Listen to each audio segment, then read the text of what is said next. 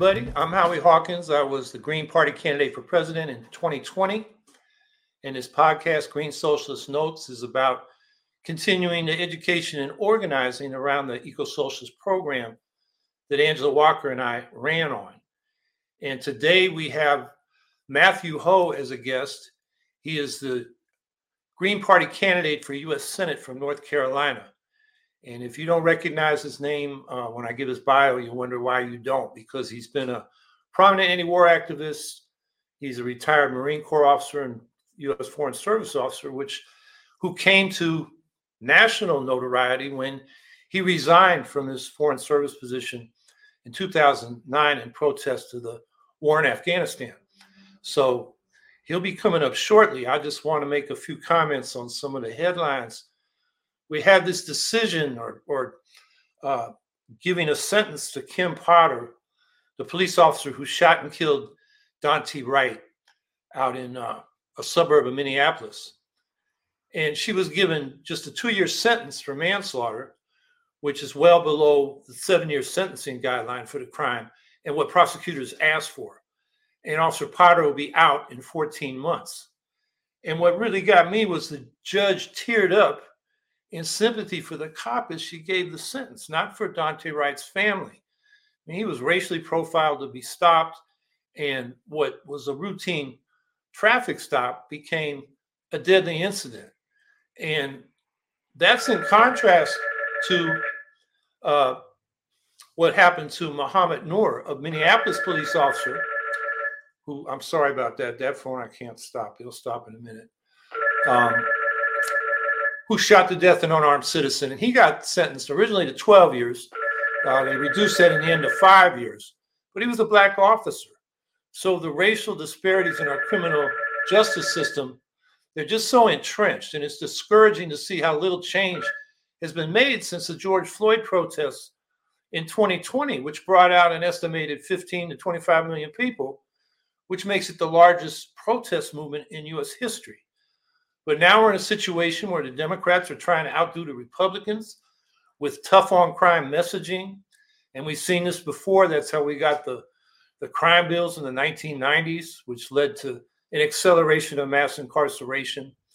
So it's another reason why we need the Greens to address the root causes of crime, violent crime and property crime, which is rooted in poverty. You can't stop it with more cops and harsher sentencing. I mean, that happens after the fact. And there's a link that will come up that just shows the correlation between gun violence and economic hardship in black communities. I mean, that's the reality that needs to be addressed and is not by the two major parties. Another thing that really concerns me is that now the Democratic governors are dropping the mask mandates, joining the Republicans. And there were 2,000 COVID deaths last week, which is a little bit above the average for the whole pandemic. And of course, the right wing's been using these mask mandates as a wedge issue to attack public health measures, science, and any government regulations. And they're claiming that the mask mandates in schools harm children. And that's their wedge issue. But the studies show clearly that masks reduce the spread of COVID. They do not adversely affect the speech and language development of children. They don't adversely affect their breathing. They don't adversely affect their social development, including being able to learn and read the emotions of other individuals who are masked.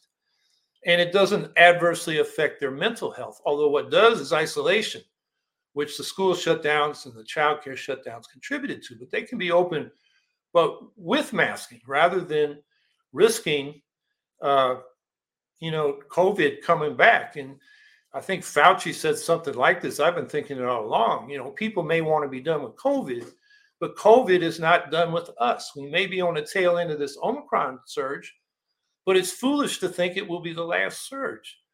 The global South is, for the most part, not vaccinated. The virus is evolving. New variants can come up. So new surges are almost inevitable until the world is vaccinated.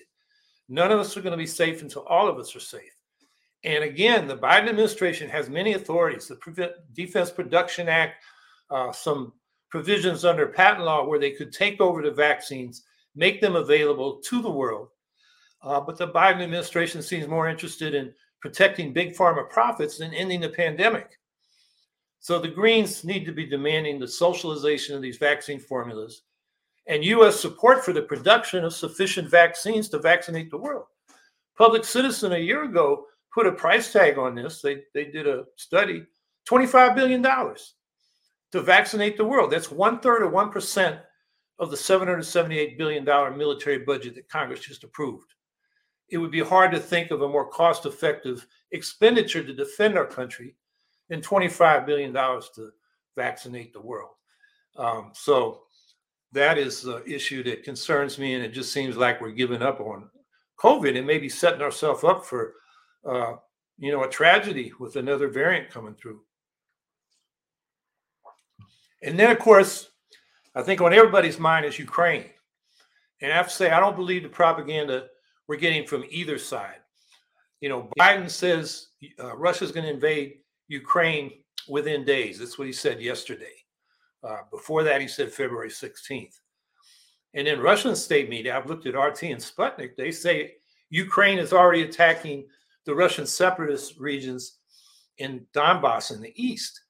But their reporters, I've seen CNN and MSNBC, they're near there. They say they see no evidence of that.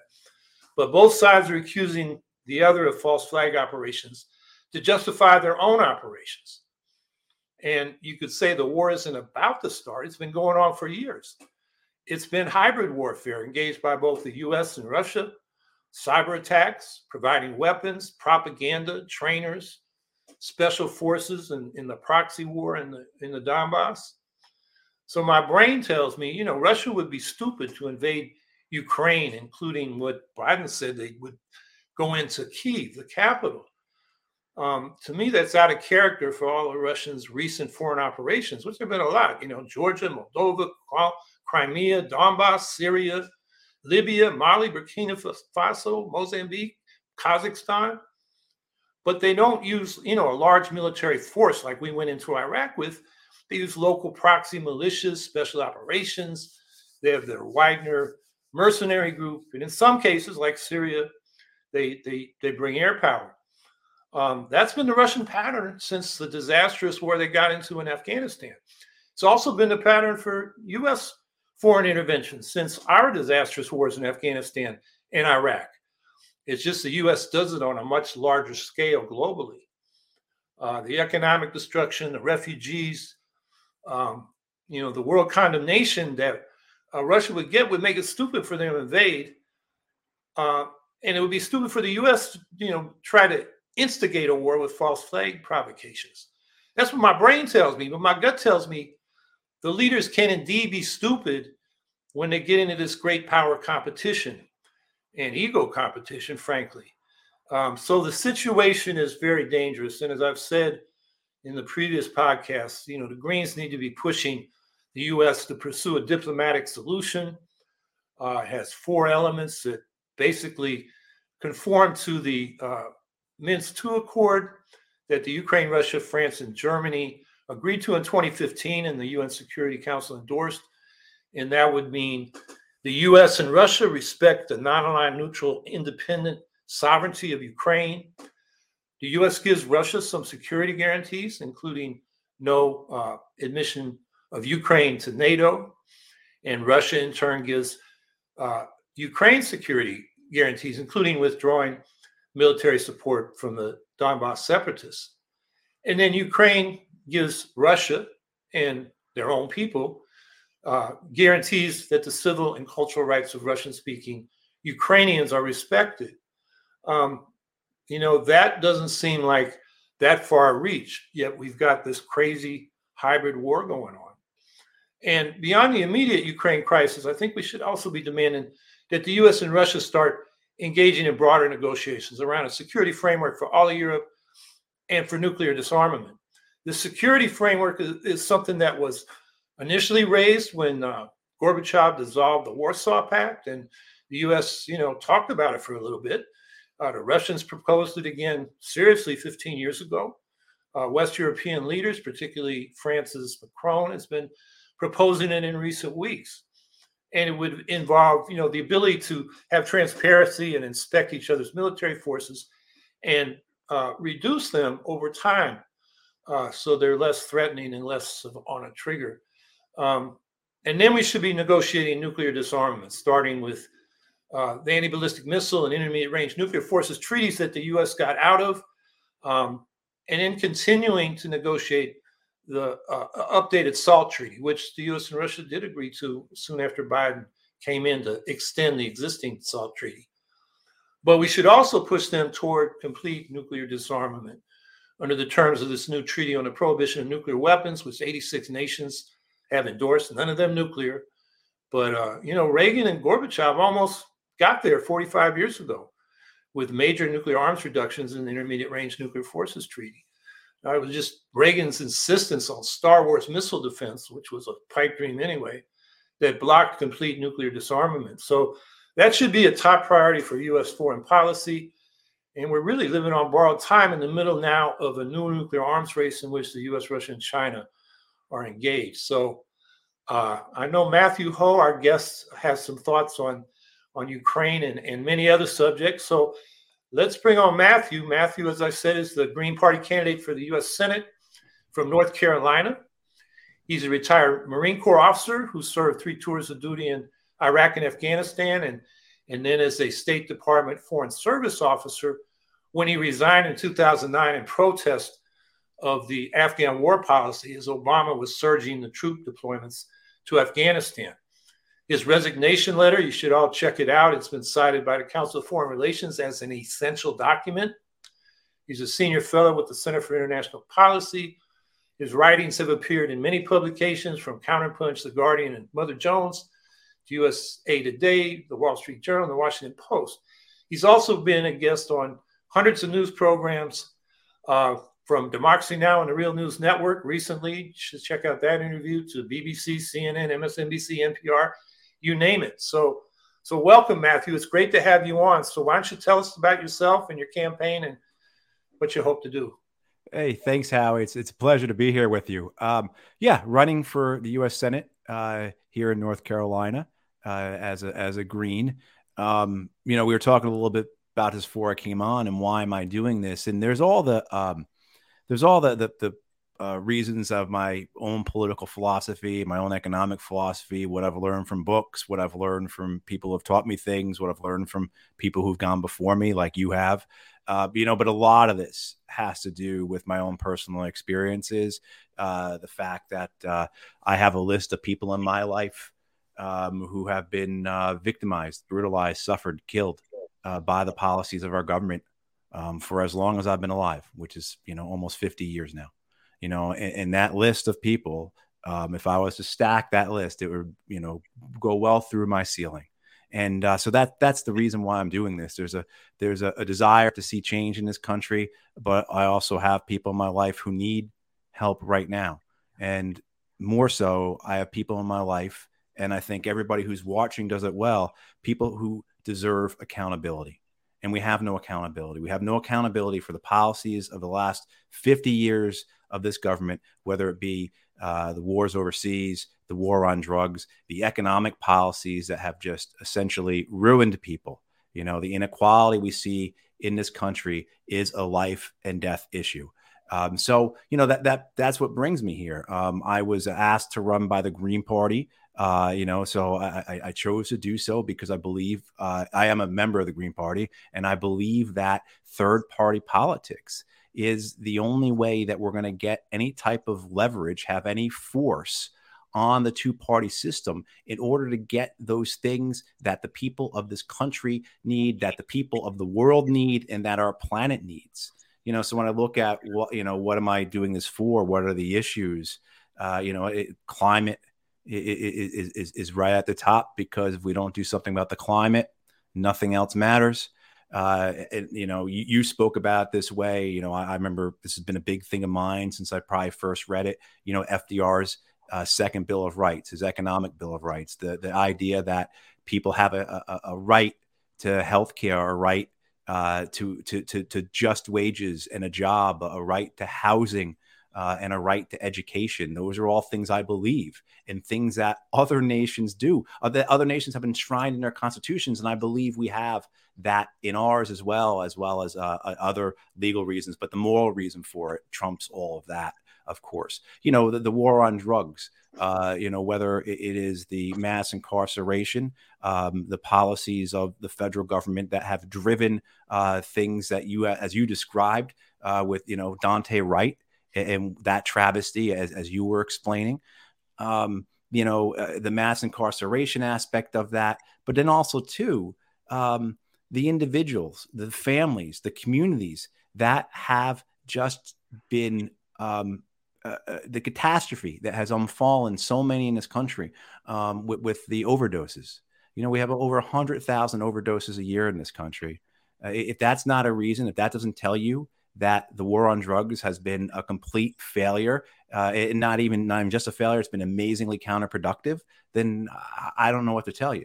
And the number of people I know who have been impacted by that, whose futures have been ruined because a husband, a son, a cousin, a daughter, etc., were taken from us because we treat addiction and substance abuse in this country as a criminal problem rather than something that we should deal with public health and treating people as human beings with inherent dignity and rights.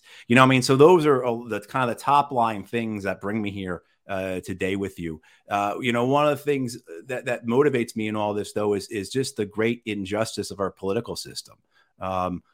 And here in North Carolina, we are not on the ballot. We have to get on the ballot in order to let North Carolinians have someone to vote for who believes in these things, who believes that the war on drugs is hurting us, not protecting us, who have seen the results of our war overseas and what that has done to tens of millions of people, as well then too, someone who believes that housing, education, healthcare, and jobs are human rights. If people in North Carolina are allowed to have that choice, we need to get on the ballot.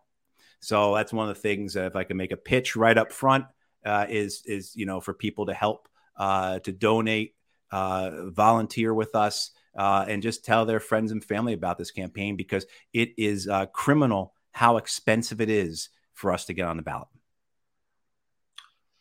Yeah, I'm kind of a connoisseur of ballot access because I've been fighting for it for decades. And in a way, I envy you in North Carolina. You have, I don't know how long, but it's months to get 14,000 signatures. We're going to have to get 45,000 signatures in 42 days this spring in New York.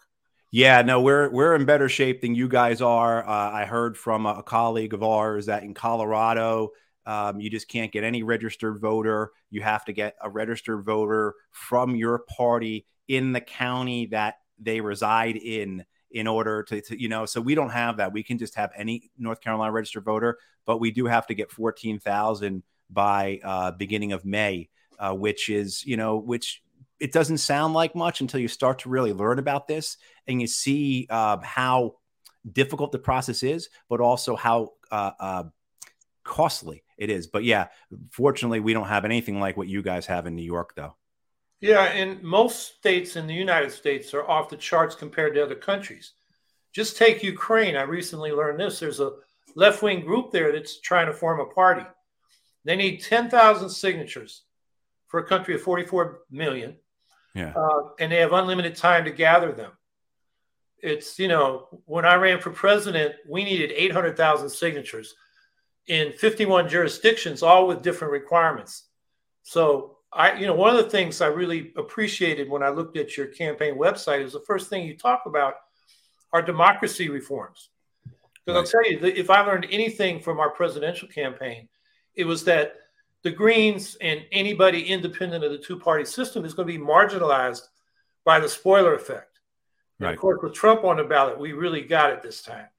And so you talk about ranked choice voting, proportional representation, and those kind of reforms. So I think that needs to be, our presidential campaign had, three major issues.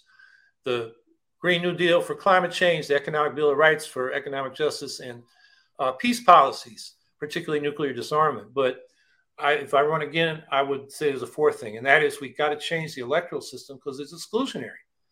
And exactly. Yeah, exactly. And everything we're talking about, all these things that have to happen that are all life and death issues. None of this is not right. None of this is just some type of academic exercise because we're socialists and we had a long night of smoking pot and came up with these ideas. No, this is what is killing people in our communities. But you're absolutely right, Howie, because if we don't change our democracy, if we keep this democracy, which is either, depending on how you want to look at it, legalized bribery or a protection racket, whichever way you want to look at it, our people are going to continue to die. The inequality is going to continue to get worse, and our planet is going to continue to burn, basically. So the idea of strengthening democracy, but also expanding it and making it more inclusive, almost every year, the biggest voting block are non-voters. And those people are not voting because they are lazy, but most of them are not voting because they simply feel left out. They don't see what purpose it gives them, what's going to come from it, particularly when they have to lose a day's pay in order to go do it. So just the whole way the system is set up. And one of the things I found really interesting that I've been talking to people about is the fact that as I've dealt with the FEC and seeing the FEC rules up close and having to read these and how purposely, and I think this is kind of a good example for the larger point we're making, how purposely vague the FEC guidelines are, how obtuse they can be, how you need to have a team of lawyers with you in order to understand what the FEC is telling you can and cannot do. I mean, it's brilliant, and it's designed that way to keep people out, to keep outsiders out. And the same with our state board of elections down here. You go to our state board of elections website and you think things would be very easily explained. And no, they're not. And that's all part of what we're talking about, this keeping people out of politics so that this legalized bribery or protection racket, whichever you want to call it, can continue running so that the racket itself, the machine, can keep running smoothly. Yeah, in those state boards of elections, we found out in Wisconsin, my running mate moved during the petitioning period, and we asked him for how to handle that for her address on petitions. And we got three different answers, but with the third one, and did what they said. And then when it came time for the hearing, they wouldn't let us present our evidence that we did what they said. And one of the things their lawyers from the Democrats brought up is we didn't send a letter to somebody. And there's nothing in the regulations that said we had to send this letter. They just said, well, that's something we always do. Because the Republicans and Democrats, they move sometimes during petitioning periods. Sure. And they got lawyers that do this for a living. And so they know all the inside things that aren't even in the regulations, but they tried to use that as part of their argument to knock us off the ballot, which they got. And the other thing in our experience in the presidential campaign was when these cases went to court, the judges were hacks. The Republicans always voted to put us on, and the Democrats always voted to put us off. Exactly. And I'm sure it was the opposite, right? If you had been a libertarian, it would have been the opposite, right? Because they're gaming it. And, I think if people haven't seen the documentary on Alexandria Ocasio-Cortez and some of the other Democrats who ran on the Justice Democrats ticket or whatever in 2018. But there's a really great scene in that where AOC goes into the borough board of elections, and she has about 5 times as many signatures as she needs. And literally, as her and her people, after dropping off the signatures, are leaving the building, the DNC lawyers are entering the building. I mean, it's a great scene. It makes you think it was staged because it's so perfect. And this is someone who was running as a Democrat who had mass support from Democratic Party organizations. They're progressive, and they can be seen, I guess, as insurgent in some ways, which I really don't agree with. I mean, I don't think, obviously I'm running as a green, and I think that AOC and others like her, some of whom who are great politicians who I really believe have the best of intentions, they should be in the Green Party or in PSL or in Socialist Alternative or something on the left, right? But not in that Democratic Party where just by joining the Democratic Party, they've already compromised themselves. And once you go into it and say you've already compromised yourself, then you are willing to compromise yourself further. And that's, how we end up with this duopoly, from the very moment where people go to the ballot box and they're acting like some kind of MSNBC or Fox News pundit by trying to figure out the lesser of two evils, right? And trying to game the system already.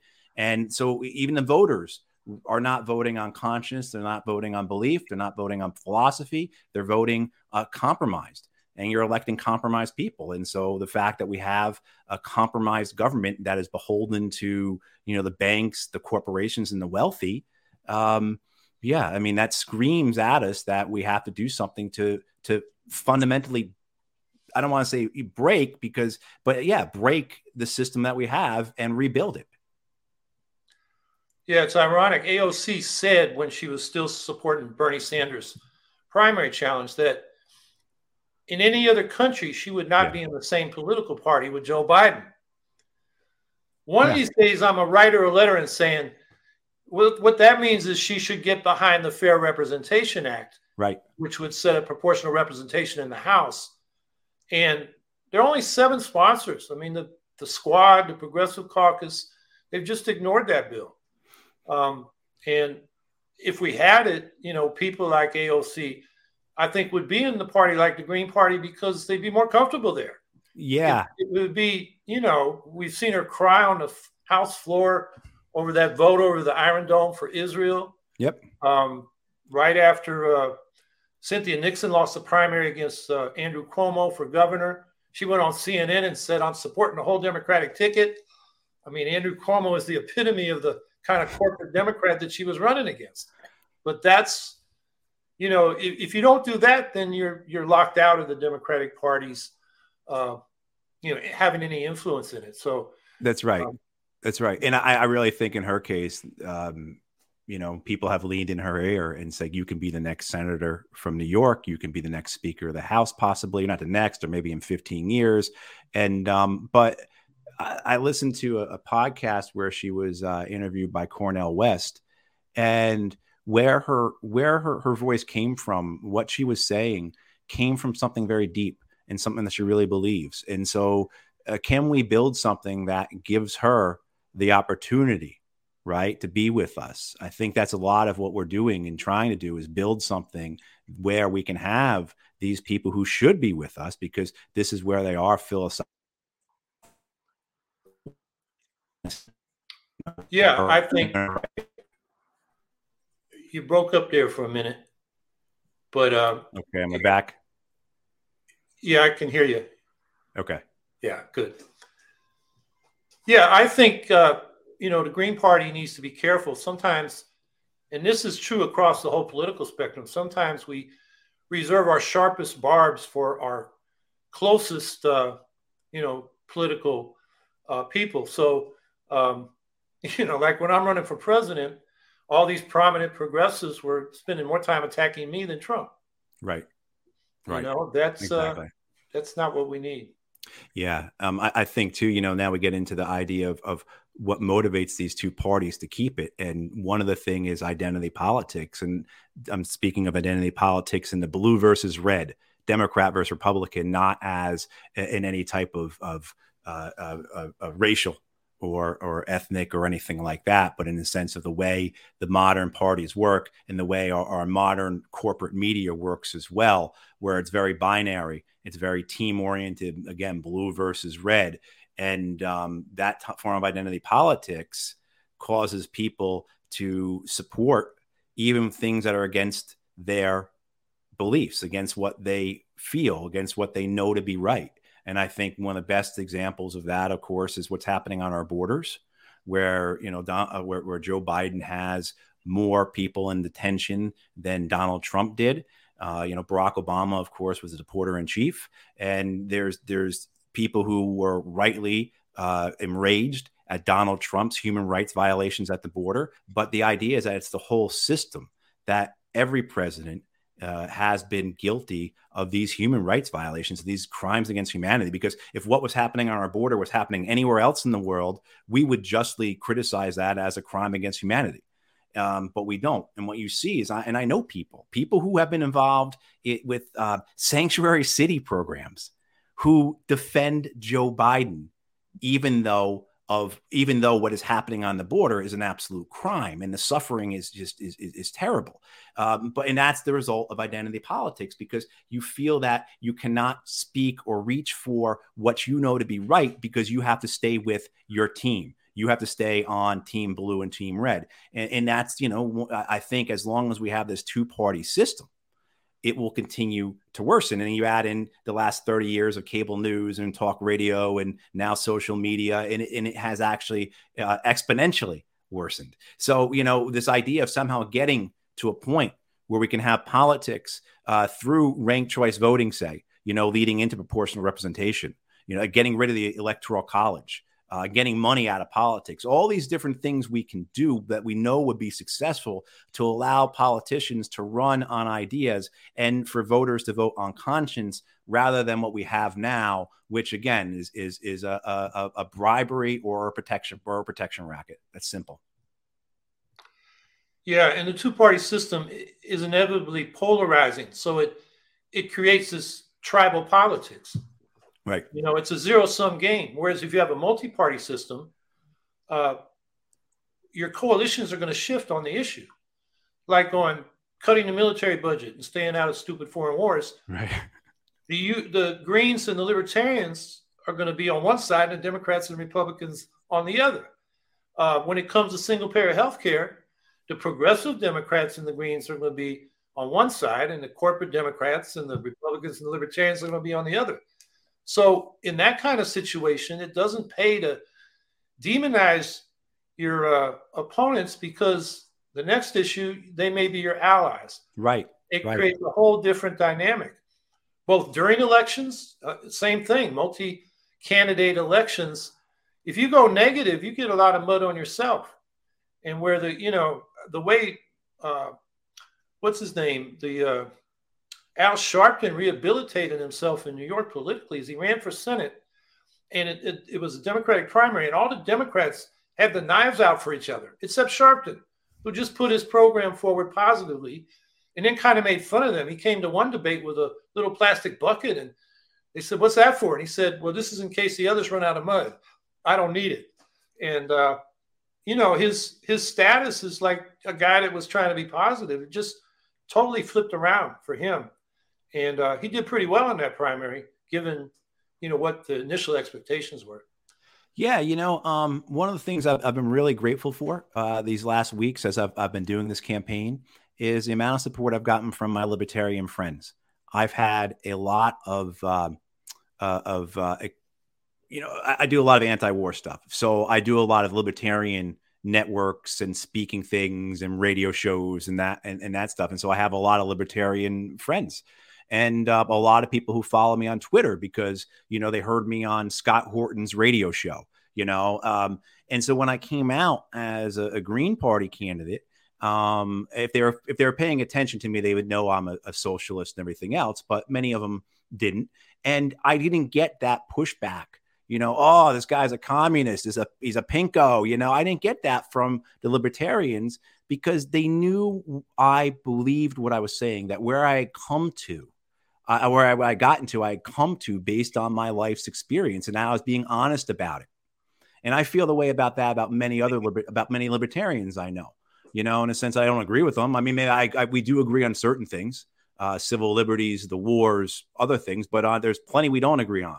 And I would be happy to stand up and debate with them. And that's the whole idea of democracy.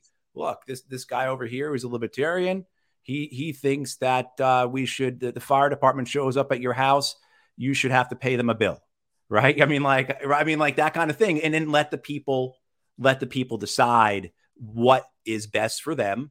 And that's what the government does. I mean, that's the idea of democracy. And I've been really grateful for that kind of support from people who are, again, 75, 80% opposed to me philosophically on the issues. We can't even agree on which books we should read, but we all know that we are coming to this from an honest place.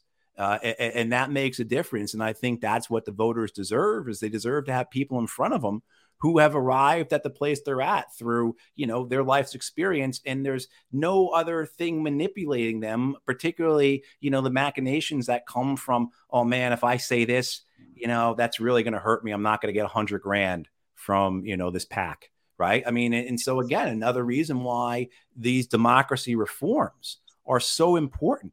I mean, and something too, Howie, like you look at, and I know you know this, right? Your platform, what did you have on your platform that didn't have majority public opinion support or plurality support? I mean, probably nothing. I mean, and the same with mine. I mean, American people want the things that we're advocating for, and they're not being allowed to have them because we have a corrupt system that prevents, you know, the will of the people, the needs of the people being addressed. So another reason why all these democracy reforms are so necessary, because as you said, and I agree, it's worsening the culture war politics, identity politics, red versus blue, whatever you want to describe it as, is worsening. And meanwhile, these life and death issues, look, we had a broken and failed healthcare system before the pandemic. We now have over 900,000 more dead people than we would have with that broken and failed healthcare system. And there's no moves made for us to improve it. I mean, what are we getting? Eventually, those 4 tests are going to show up in my front door. That's it. That's the scope, and the vaccines, you know, which have saved a lot of lives. But all the things we know that is about our healthcare system, how it is failing our people, and people are dying because of it. Before COVID, they were dying because of it.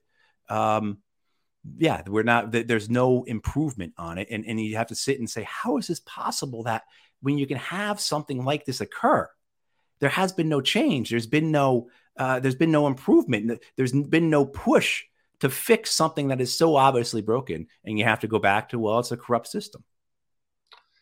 Yeah. Medicare for all is just not on the table in the Democratic-controlled Senate and House.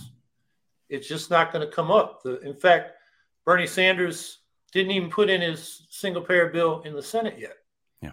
You know, and the one they put in the House by Jayapal is a compromise that allows more privatization of Medicare. It's really pathetic. And, you know, you mentioned earlier, I was saying this during the campaign. You do public opinion polling on our issues, Medicare for all, Green New Deal, student debt relief, down the line, my platform was more popular than Biden's and Trump's. Right. Because the things we were for, they were both against. Right. But, you know, we couldn't even get a word in edgewise. And I think you bring that down to the more general level, you know, down ballot elections, you know, 90% of House seats and 95% of state legislative seats are not competitive. Right. They're basically one-party districts, where one of the other major parties has a majority. So people don't vote because they say, well, I can vote all I want. It's not going to change who represents me. I don't have a representative for me, so to hell with the whole thing. I'm opting out. So we got, I guess Gallup now has 62% of the people want another party. Right. So at some point we got to break through. I've seen some questions in the chat, so you know, put those up soon. There we go. So here you go, Matt. Question for you. Mr. Anderson asks, Matthew Hoh, please tell me you support a federal jobs guarantee. Also, have you looked at modern monetary theory? Hey, thanks, Mr. Anderson. Yeah, I do. Both things, yes. I believe jobs are a human right. And I think that it goes more than having a just, or fair living wage. The focus in progressive politics seems to be around $15 an hour, and that's simply not enough. The average last year in North Carolina, the average 2-bedroom apartment cost $18.50 an hour to rent. You know, fair market rent. No one's paying more than a third of their income for housing. Comes out to you need to earn $18.50 an hour to rent a 2-bedroom apartment in North Carolina. The average wage in North Carolina was $16.30, so well below that $18.50 mark. And that was last year. Since then, we've seen rents go up roughly 20% here in North Carolina since then. So now you're talking about you know, you need to earn about $23 an hour or so, $24 an hour in order to afford a 2-bedroom apartment. And I tell you what, wages have not gone up that much. So it goes to an idea that we have to have an annually adjusted living wage, but even more so to your point of a guarantee. If someone wants to work, needs to work, they should have a job. There are plenty of things that this country can utilize people for to serve the public good. I was watching an old, it kind of reminds me of watching an old a film about late 19th century, you know, and you had the sanitation people, you know what I mean? Not, you know, just in the idea that there are always things that we can utilize people for in this country. You know, one of the things that, I'm taking on, shamelessly adopting, I'm a big believer that plagiarism is the most sincere form of flattery. And if you see, behind me, I've got the Green Party, Green New Deal poster up there. And hey, where is this Green New Deal that will get us 20 to 30 million jobs? So it's not this idea of a jobs guarantee, meaning somebody is out there with a broom sweeping the street. No, it's about actually getting people into work that is long-term work, work that requires training, work that is satisfying to the individual as much as it is to society. So yes, very much agree with the jobs guarantee. And it's also too a policy choice. We've had for decades in this country a choice made by the federal government to pursue lower inflation rather than full employment. I think it's been a false choice for many decades, but this is what the markets want. So rather than pursuing full employment, we've pursued financialization, and the banks have gotten bigger, the corporations wealthier. We now have more billionaires than we can even count.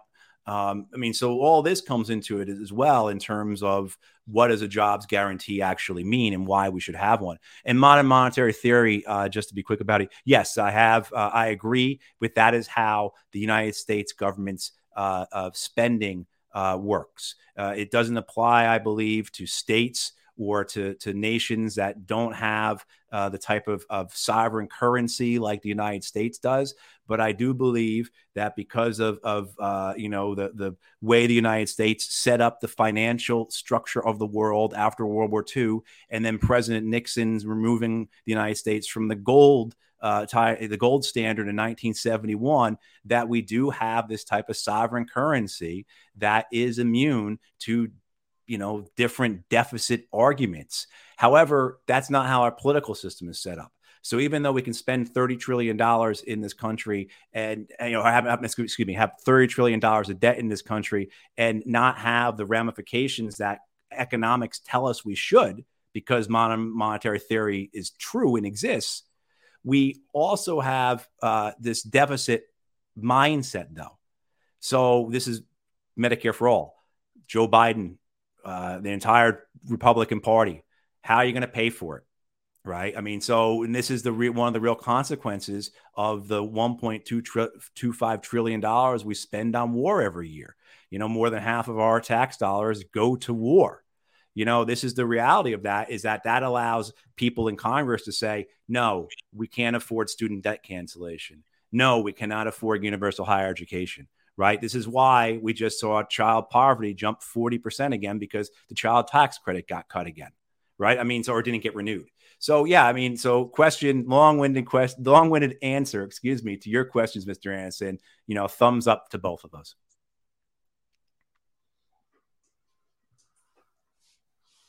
Scout Trooper 164. Matt, did you gain any of your political stances during your time as a Marine? Also, thanks for your service.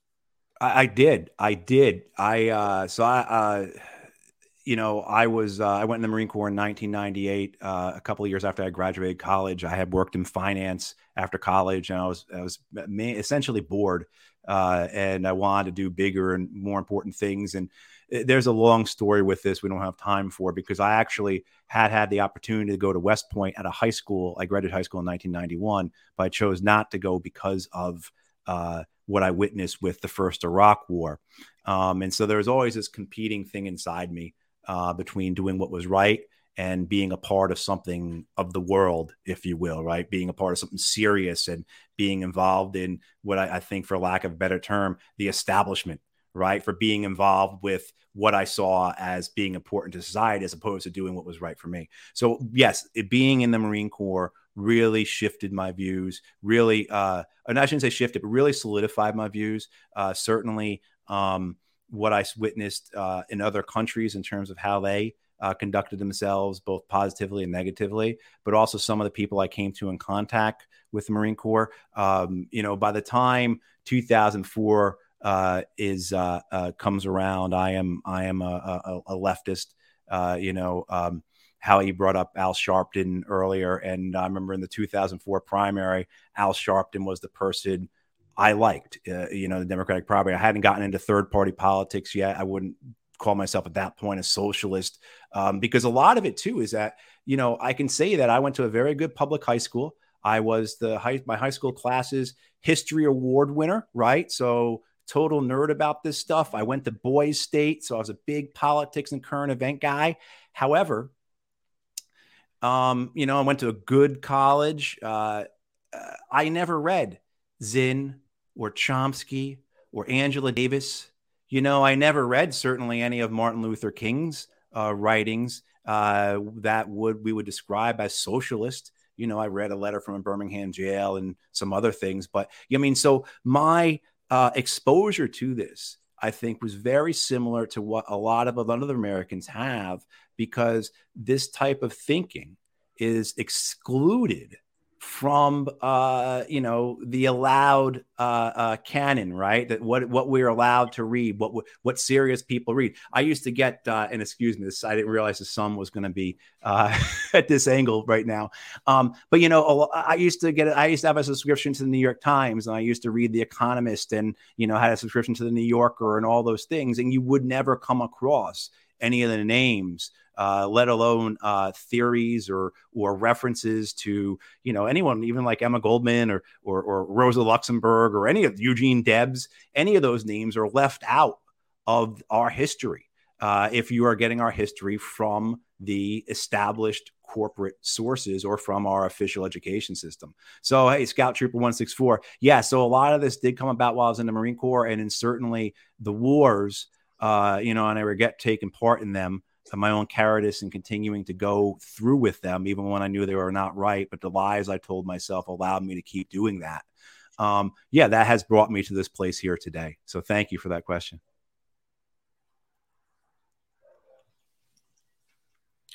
Eric Gray. Hello, Matt. Any thoughts on how you would address reparations with the understanding that it's deeper than just cutting a check? Yeah, thanks, Eric. And I think that's the first step. I think most people, particularly white people in this country, think of reparations as simply just, okay, there's X amount of millions of black people in this country and everyone's going to get a $42,000 check and that'll be the end of it. And it's not. You know, it's not. Certainly there's a financial aspect to it, because one of the things when I talk to people about this, and really what I understand, what really hits home for me, besides, of course, the criminalization, the fact that my neighbors across the street, their boys, because they are black, have like a 1 in 3 chance of ending up in prison, while my white nephews have a 1 in 19 chance of ending up in prison. So there's that.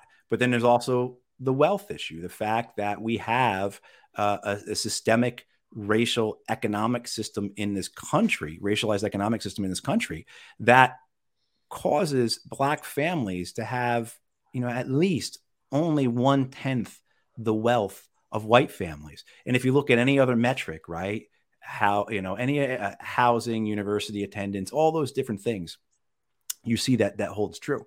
So it goes deeper than cutting a check, because it's about recognizing that we have a system that is organic, that's alive, that was here at before the birth of the country, that has extended through it, that we couldn't kill with the Civil War, because it just evolved into something else and evolved right into the terrorism of the Ku Klux Klan and the prison labor of the late 19th century. It evolved into Jim Crow, right? It's evolved into the war on drugs that we see right now. So some of it is recognizing that, look, what we're up against is a living thing. It evolves, right? And so we have to take that on, and a big part of that is education. But it also too, it's about making sure everyone has that level playing field, and that's why I'm so big into universality. So reparations may come from the form that universal higher education is something that cannot, you cannot deny. If you start, applying things, I think specifically, and doing litmus tests, there's all kinds of way to exclude people. I mean, I think you look at Bill Clinton's one crime bill and his welfare reform, and you see that. You can see how something that supposedly is going to make things better actually targets communities. So if you have universality, where everybody has healthcare, everyone has housing, everyone has education, everyone has, at least you've got that fair start for everyone and a foundation that everyone can be included in. But, addressing the deeper systemic issues, the legacy of racism in this country is something that will take, generations, but it's something that we have to continually address and keep in the forefront of everything that we're doing, with the understanding that, look, no matter what we do, they're going to fight us on, and they're going to seek to change it. So if we end the war on drugs tomorrow, there will be something else done to make sure that our Black brothers and sisters are penalized, oppressed, and kept as like the lowest caste, along with, we shouldn't say caste, right? Because there's so many other groups in this country that have been, the hierarchy just descended upon, right? So Native Americans or Latino brothers and sisters, all kinds of people. So, but the system will do something, right? The system will do something in response to whatever we do. And I think it's a continual struggle, but reparations is a key aspect of it. Before the next question comes up, I wanted to, ask you to say a few words about what you think we should be doing about the Ukraine crisis. Sure, let me just get out of the sun. It's really in the headlines right now. Yeah, well, the answer, I think you got to start with what do we believe in, and we believe that everybody has a fundamental right to live in peace, right, and in safety. And to the point that we were talking about earlier, that you had said at the start of the show, you don't believe the Russian government, you don't believe the American government. Same here. I go back to the great Irish socialist rebel, James Connolly. And during the First World War, over his trade union, he had the sign, neither king or Kaiser, right? And that's the thing. We are for the people. And my heart and my mind and my soul right now are for the Ukrainian people and by the Russian people, because they will suffer too in a war. And I'll also say the only thing I know about a war in Ukraine is that it won't go the way anyone says it will, and that no one will ever be held accountable. That's the only two things I can tell you, Howie, about a war in Ukraine, right? Everything else, but that's it, But, if you look at this war, and if we go from there and we say we stand with the Ukrainian people, we stand with the Russian people, not with any of the military superpowers, not with any of the governments that are controlled by oligarchs. So whether the government in Moscow or the government in DC or the government in Ukraine or the government in London, we are with the people. And from there, I think we look at this as well as how did we get here? And you look at it and you say, my God, this is, when you peel away the root causes, I come at two root causes. One is about energy, is about fossil fuels, is about the liquid natural gas market in Europe. Okay, as well as other trade and commercial interests. And two, it's this crazed delusion of realist geopolitics, that dominate the people that populate Washington, D.C., that populate London, that populate Moscow. This as C. Wright Mills said decades ago about the Cold War, crackpot realism, right? And that's what we're up against. This is what killed my friends in Iraq. This is what killed many Iraqis I knew, something I live with, and that will never, and boohoo, I live with it, but they're dead, that kind of thing. These are the people that killed the people I knew in Afghanistan. Over and over and over again, we could be here all day talking about the injustices. But so with Ukraine, I think the idea is to stand up to it and say, this is unjust. This is not right. We know where this goes, right? And we know what the answer is. You brought the answer up before, the Minsk II Accords. Go back to those. Those were working. Was it perfect? No, it wasn't. but it kept the fighting to what you could consider to be a minimum. And it was something that at the time in 2015, all parties agreed was a pathway. And then what I think what happened, honestly, and I think this is what happened in Afghanistan over the last couple of years, is that Minsk II came aboard. The Ukrainians signed up for it. All the parties involved signed up for it. And the Americans went to those in Ukraine, to those oligarchs and to the politicians they have bought and to the various neo-Nazi fascist groups and other groups that are these geopolitical types that think they can treat the world like one giant game of Risk. And they said, look, we can make it so that you guys win. We can send you the weapons and money you need to win. You don't have to do Minsk II, right? We can manufacture this so that you guys come out ahead and you beat Russia. And these people, because they're crackpot realists as well, went along with it. It's the same as that kleptocracy we had going in Afghanistan for 20 years when Donald Trump, one of the few things he did that was anywhere near correct, started to try and get us out of Afghanistan. I know that we had American diplomats and American generals that went to the Afghan government, which is the most corrupt government in the world, right, composed of warlords and drug lords, and say, you know what, this gravy train doesn't have to stop. Once Joe Biden comes in, we're never gonna leave. Don't worry about it. And Joe Biden, to his credit, did leave Afghanistan, but I think that is one of the reasons why you saw in 18 months of negotiations or supposed negotiations between the Taliban and the Afghan government refused to negotiate. Now, the Taliban did their part to make sure it didn't go through, but they thought they could win militarily, so that's why they did that. But the Afghan government is so crooked, and they were emboldened by these Americans who said, we're never leaving. So they never negotiated, and we saw what happened in Afghanistan this past year. And I believe the same thing has occurred in Ukraine. So the whole thing is dirty. The whole thing is dirty. We need to stand up against it because it's dirty, and we know where it goes. Like I said, the only thing I know is that it won't go the way any of these people are telling us that's going to go. It's going to go the way all of the previous wars have gone. And the fact that it is motivated by greed and money, this is no different when I talk about liquid natural gas and people said, oh, you're a conspiracy theorist. No, I'm not. This is the way American government has run its foreign policy for 200 years.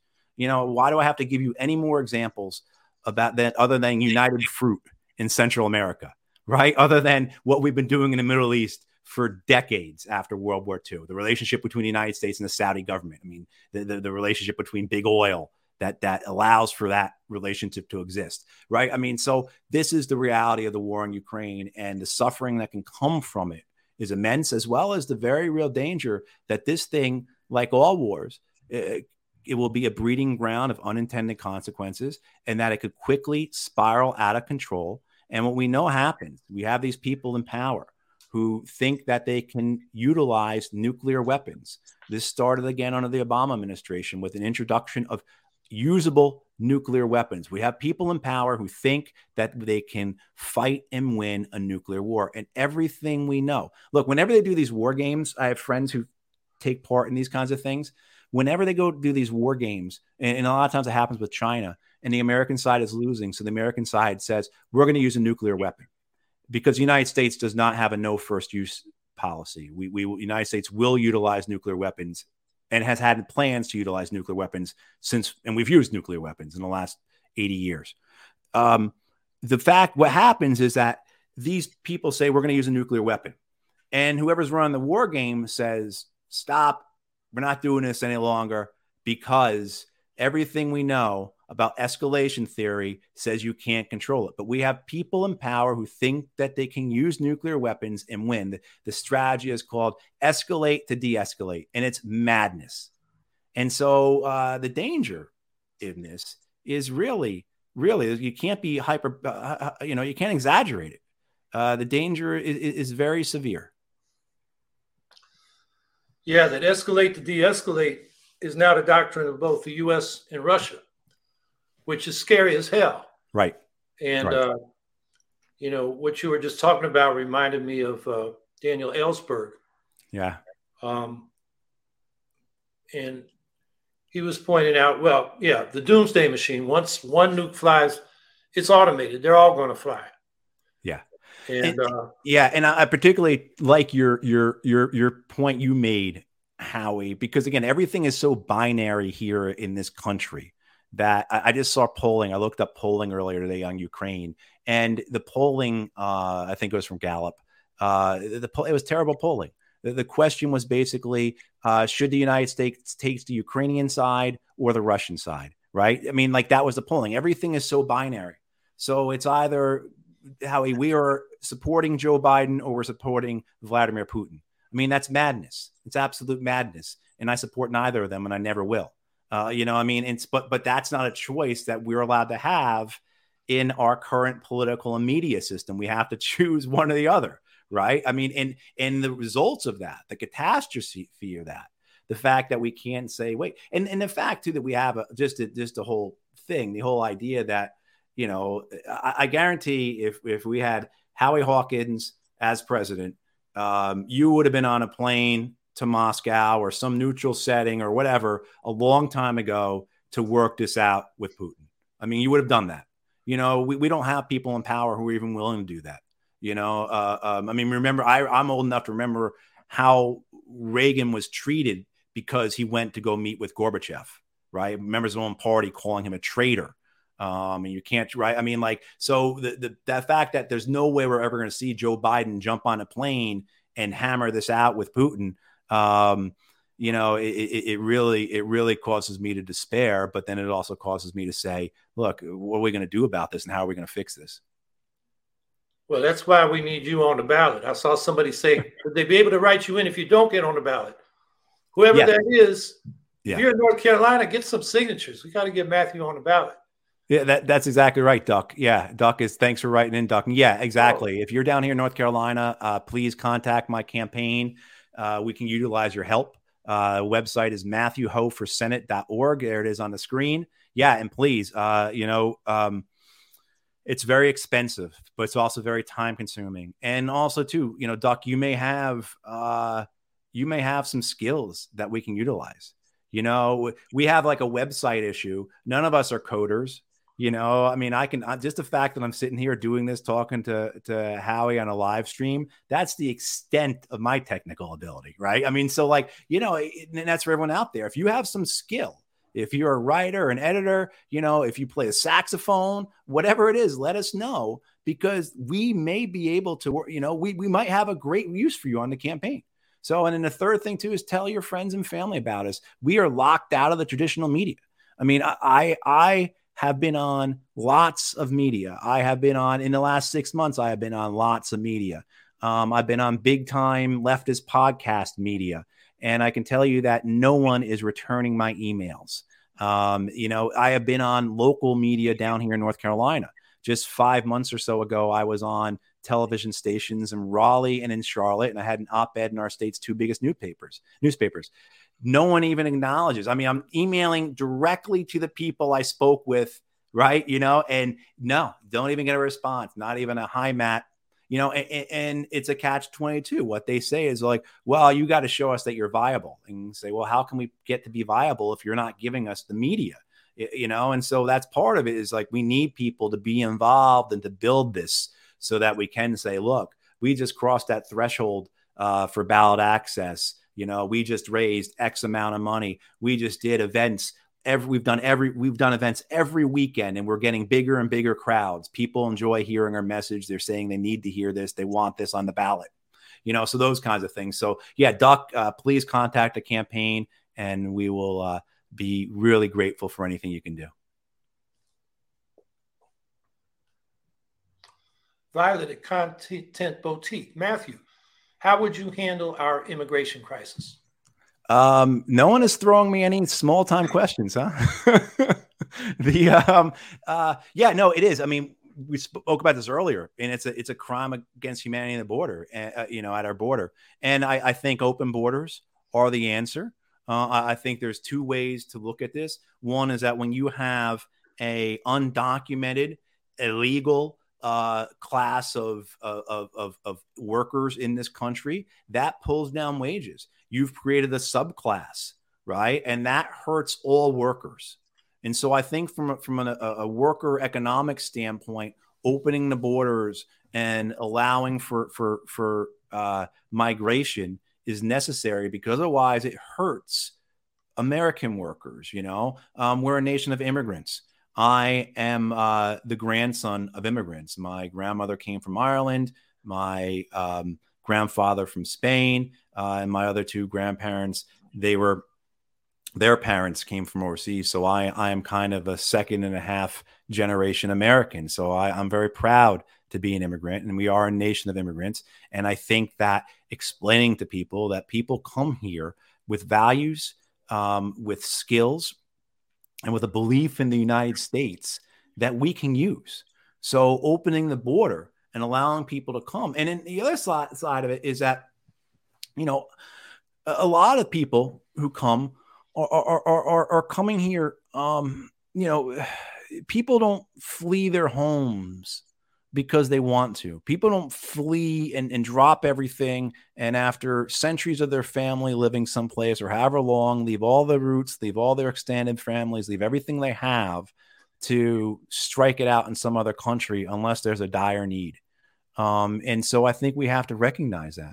So the way you handle it is an open border policy, is an economic policy that understands and values migrants, people coming into our country, a federal policy that works not to look, we can do a lot with people. We can detain people all we want. We can round them up. We can catch people. We can build walls. It's kind of like what I said about what happened in Afghanistan last year, in a sense that the American military went into a city in the center of an occupied, the occupied capital of a country. They just lost a not a 20-year war, really a 40-year long war. And on one runway, they evacuated more than 120,000 people in less than 10 days. I mean, an amazing achievement, right? Just in terms of how moving that many people that fast. We can do so much in this country if we want to, and if we choose to do so. So if we choose to allow people to come into this country, and we choose to have policies that value what they can do for us, not just economically, but socially, culturally, all kinds of things, you know, so opening the border, having policies that do exactly that, that is my solution for the border crisis, you know, and it's got to be a federal solution. I certainly understand if you live on the border, the idea that all these people are showing up in your town. Yeah, that's overwhelming. I get that. I'm not, you know, daft about that. But that's why if we have policies that allow for these people to come in, and if and so many of them are refugees, you know, we can resettle them. You know, I lived a long time in my life. I lived in Northern Virginia, and we had a very vibrant Vietnamese population from after the Vietnamese War. And anyone who would say that that population wasn't a complete and total boon to the local area. The fact that we had this amazing Vietnamese community within our community there, they were lying. I mean, so and the same thing can happen here. I mean, we can resettle people. We can do this properly and justly, and the benefits from that. You know, and the final thing I'll say about this is that we need to understand the root causes of why they are fleeing, why they are coming here. A lot of this, I brought up United Fruit before. A lot of this has got to do with decades or centuries, I guess, of American involvement in Central America, in the Caribbean, in South America that has been just completely destructive for those communities, for those countries. You know, and so as well as too, the coming climate crisis. We're already in the climate crisis, but as it worsens, you know, we're talking about hundreds of millions of migrants around the world. So I think what we see on our border now is nothing compared to what we will see in 20, 30, 40 years. And if we don't have a plan to bring those people in, a humane plan, what we have now will be a minor compared to what's occurring in 20 or 30 years.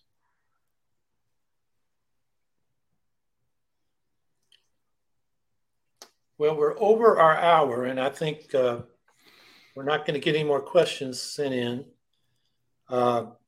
So, Matthew, you have any final words you want to tell people?